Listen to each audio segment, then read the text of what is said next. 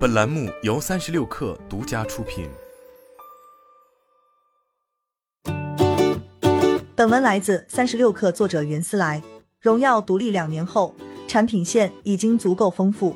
十一月二十三日，荣耀发布了年度数字旗舰系列荣耀八十和最新的折叠屏手机 Magic Versus 系列。和过去不同，这两款手机都用了荣耀自研的 Magic OS。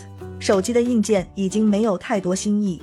荣耀八零在堆料上并不吝啬，屏幕是一百二十赫兹高清 OLED 屏幕，Pro 版本是高通最新的骁龙八加系列四纳米芯片，后置摄像头达到了一点六亿像素，连前置摄像头像素都达到了五千万。而荣耀对折叠屏也是费尽心思，做到了两百六十一克的同时，电池容量达到五千毫安小时，为目前市售内折叠屏手机电池容量最高。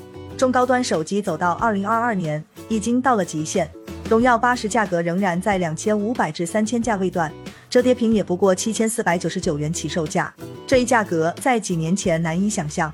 而各家也做起了自己的操作系统，前有 OPPO ColorOS 十二，现在荣耀也做了自己的 Magic OS。华为推出 Harmony OS 后，多少救回了一些市场，对这也算是一种跟风，但市场并不乐观。根据 IDC 数据，二零二二年第三季度。中国智能手机市场出货量同比下降百分之十一点九，除了苹果，所有安卓厂商都在负增长。刚刚过去的双十一也没有好消息。Strategy Analytics 发布报告显示，双十一旗舰智能机销量下滑了百分之三十五，连苹果都同比下降百分之二十七。更糟糕的是，苹果一家就占了双十一四成销售份额，营收更是高达百分之六十八，卖的最好的还是 iPhone 十四系列和 iPhone 十三。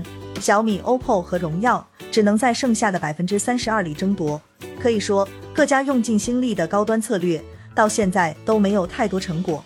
华为的成功终究难以复刻，哪怕是继承技术、团队、渠道的荣耀。荣耀独立两年后，份额做到前二已经是很不错的成绩。但要想如华为一样和苹果分庭抗衡，荣耀暂时还没有希望。